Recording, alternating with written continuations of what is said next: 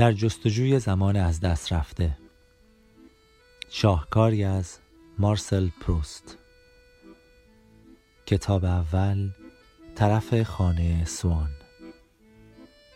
بخش اول کمبره.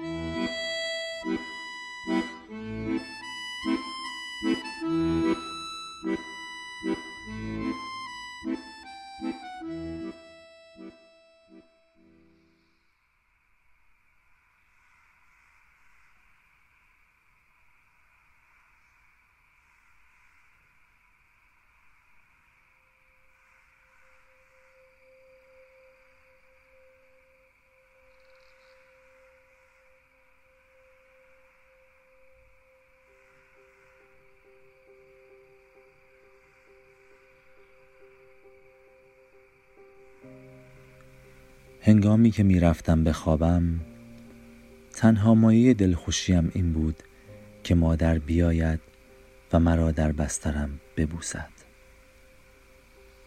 اما این شب خوش آنچنان کوتاه بود و او چنان زود میگذاشت و می‌رفت که لحظه ای که میشنیدم بالا میآمد و از راهروی در میگذشت و پیراهن ململ آبیش که رشته های نازک کاه بافته از آن آویخته بود به نرمی صدا می کرد. برایم لحظه ای دردآور بود. از یک لحظه بعد خبر می‌داد که مادر مرا ترک کرده و رفته بود. به گونه ای که آرزو می کردم آن شب خوشی که آن همه دل بستش بودم هرچه دیرتر از راه برسد. و زمان آرامشی که مادر هنوز نیامده بود هرچه بیشتر طول بکشد. گاهی پس از آن که مرا بوسیده بود و در را باز می کرد تا برود دلم می‌خواست صدایش کنم به او بگویم یک بار دیگر ببوسم یک بار دیگر ببوسم یک بار دیگر ببوسم. اما می‌دانستم که اگر چنین کنم در جا چهره در هم می کشد چون همان که برای تسکین قصه و بیتابی من میپذیرفت که بیاید و مرا ببوسد و آن بوسه آرامش را برایم بیاورد مایه خشم پدرم بود که این مراسم را مسخره میافت و مادر بیشتر دلش می‌خواست بکوشد تا این نیاز و عادت را از سر من بیاندازد. تا چه رسد به این که بگذارد در آستانه در بوسه دیگری از او بخواهم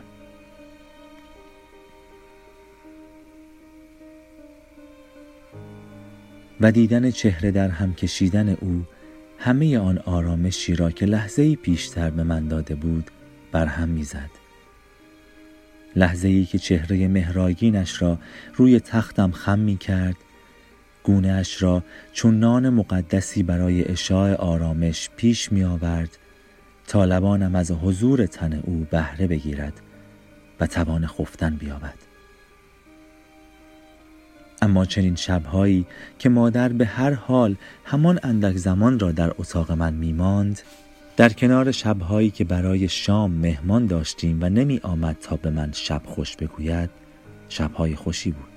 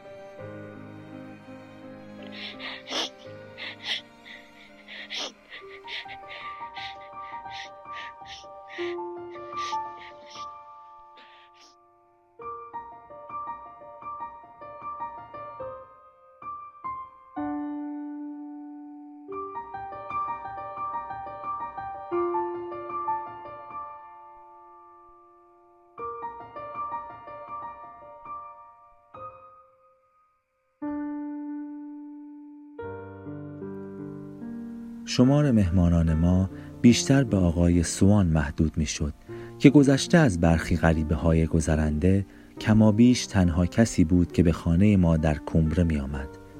گاهی ناخوانده پس از شام و گاهی به عنوان همسایه برای آنکه با ما شام بخورد که پس از ازدواج نامناسبش کمتر دعوت می شد چون پدر و مادرم نمی‌خواستند همسرش را ببینند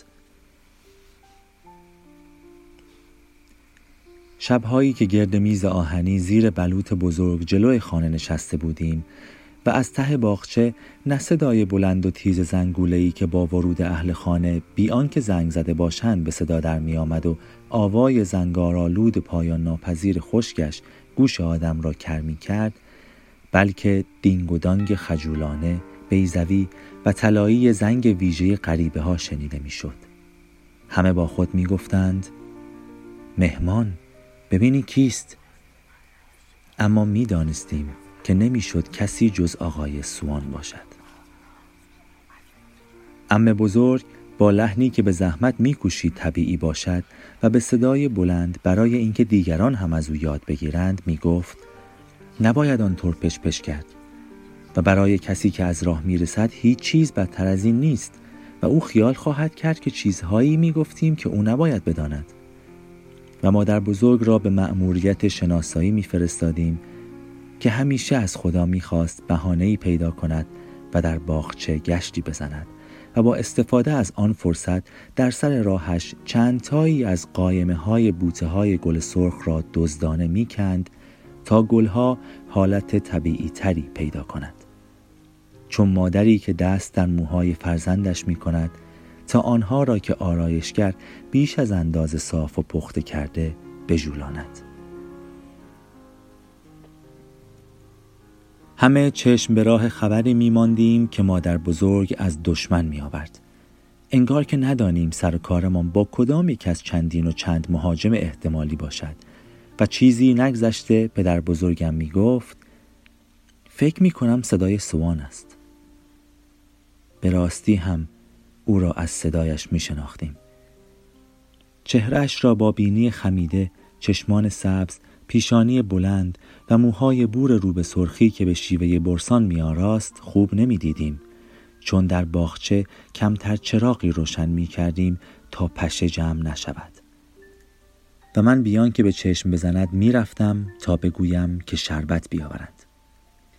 مادر بزرگم خیلی در بند آن بود که آوردن شربت حالت استثنایی و فقط ویژه مهمان را نداشته باشد و این را دوستانه تر میافت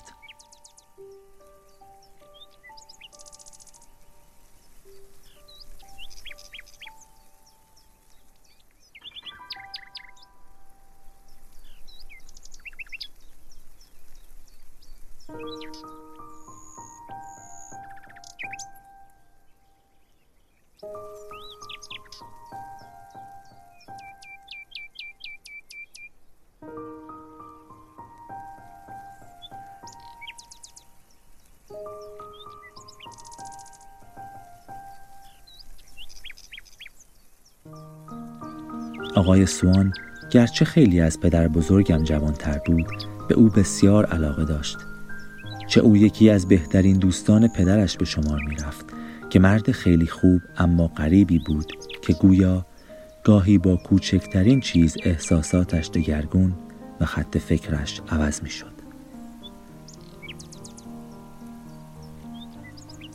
چندین بار در سال سر میز تعریف های همیشه یکسان پدر بزرگ را درباره رفتار پدر آقای سوان هنگام مرگ همسرش می شنیدم که چند شب و روز کنار بالین او مانده بود.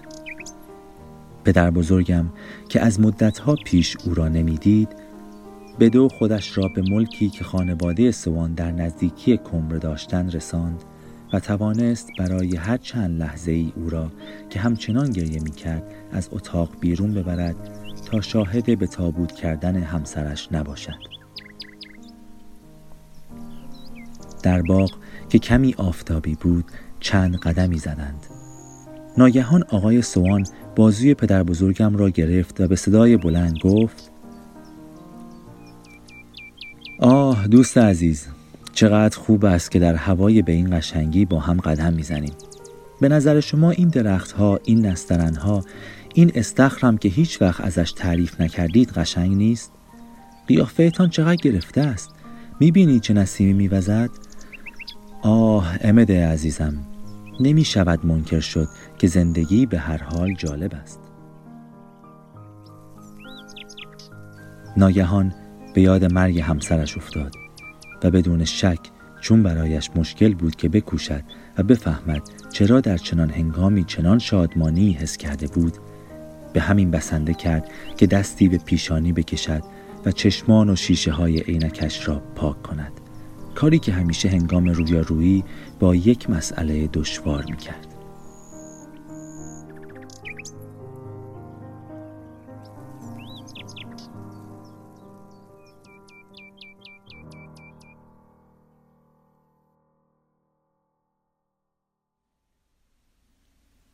در دو سالی که پس از مرگ همسرش زنده ماند دلش از قصه او آرام نگرفت. اما به پدر بزرگم می گفت عجیب است.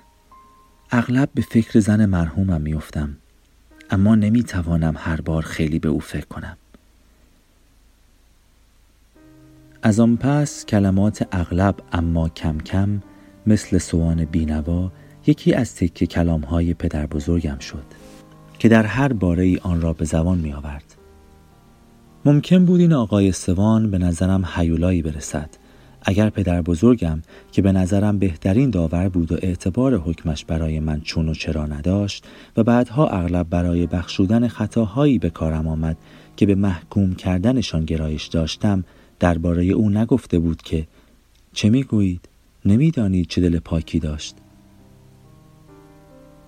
با آنکه پسر آقای سوان سالهای سال و به ویژه پیش از ازدواجش اغلب برای دیدن پدر بزرگ و مادر بزرگم و ام بزرگ به کمره می آمد هیچ کدام از اینها بو نبردند که او دیگر در محیطی به سر نمی برد که خانوادهش در آن زندگی می کردند و آنان با همان بیگناهی کامل مهمان خانداران شریفی که ندانسته تبهکار سرشناسی را اتاق داده باشند کسی را نزد خود میپذیرند که در پس نام سوان که در خانه ما به نوعی به او حالت ناشناس می‌دهند یکی از برازنده ترین اعضای باشگاه سوارکاران دوست برگزیده کنت پاریس و پرنس دوگال و یکی از محبوب ترین مردان محفل های اشرافی فوبور سن است.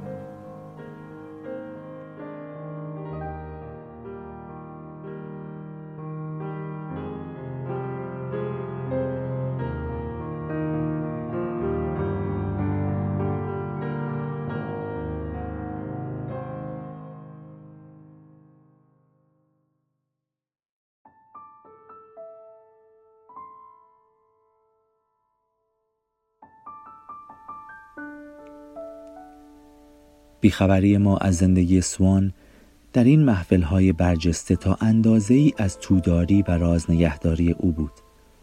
اما از آنجا نیز می آمد که برجواهای آن زمان از جامعه برداشتی کما بیش هندووار داشتند و آن را مجموعه ای از کاست های بسته می دانستند که هر کسی از همان هنگام زاده شدن در جایگاهی میماند که پدر و مادرش داشتند و هیچ چیز مگر اتفاقهایی چون یک موفقیت حرفه‌ای استثنایی یا وصلتی نامنتظر نمی توانست آدم را ترقی دهد و به کاست بالاتری ببرد.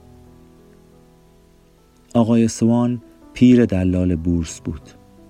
پس پسر سوان هم باید در همه زندگی در کاستی میماند که دارایی افراد آن مانند درآمد رتبه ای از معدیان مالیاتی از فلان تا فلان مبلغ را در بر می گرفت.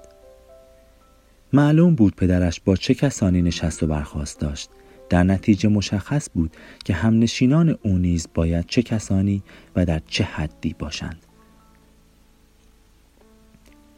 اگر کسان دیگری را هم می شناخت به حساب روابط جوانی گذاشته می شد که دوستان قدیمی خانوادهش مانند خانواده من خوشدلانه ندیده می گرفتن. به ویژه که از زمانی که یتیم شده بود همچنان وفادارانه به دیدنشان می آمد. اما می‌شد شرط بست که آن هم نشینانش که ما نمی شناختیم از آنهایی که اگر با ما بود و میدیدشان جرأت نمی کرد با آنان آشنایی نشان بدهد اگر بنا بود درباره فرزندان خانواده های کارمند همتراز پدر و مادر سوان یک ضریب اجتماعی در نظر گرفته شود ضریب او کمی پایین تر از دیگران می‌شد چون رفتارش خیلی ساده بود و با علاقه ای که از قدیم به چیزهای عتیقه و تابلوهای نقاشی داشت در خانه کهنه و پر از مجموعه هایی می نشست که مادر بزرگم خیلی دلش می‌خواست آنها را ببیند. اما خانه در خیابان کدورلان قرار داشت و مادر بزرگم نشستن در آن محله را ناپسند می دانست.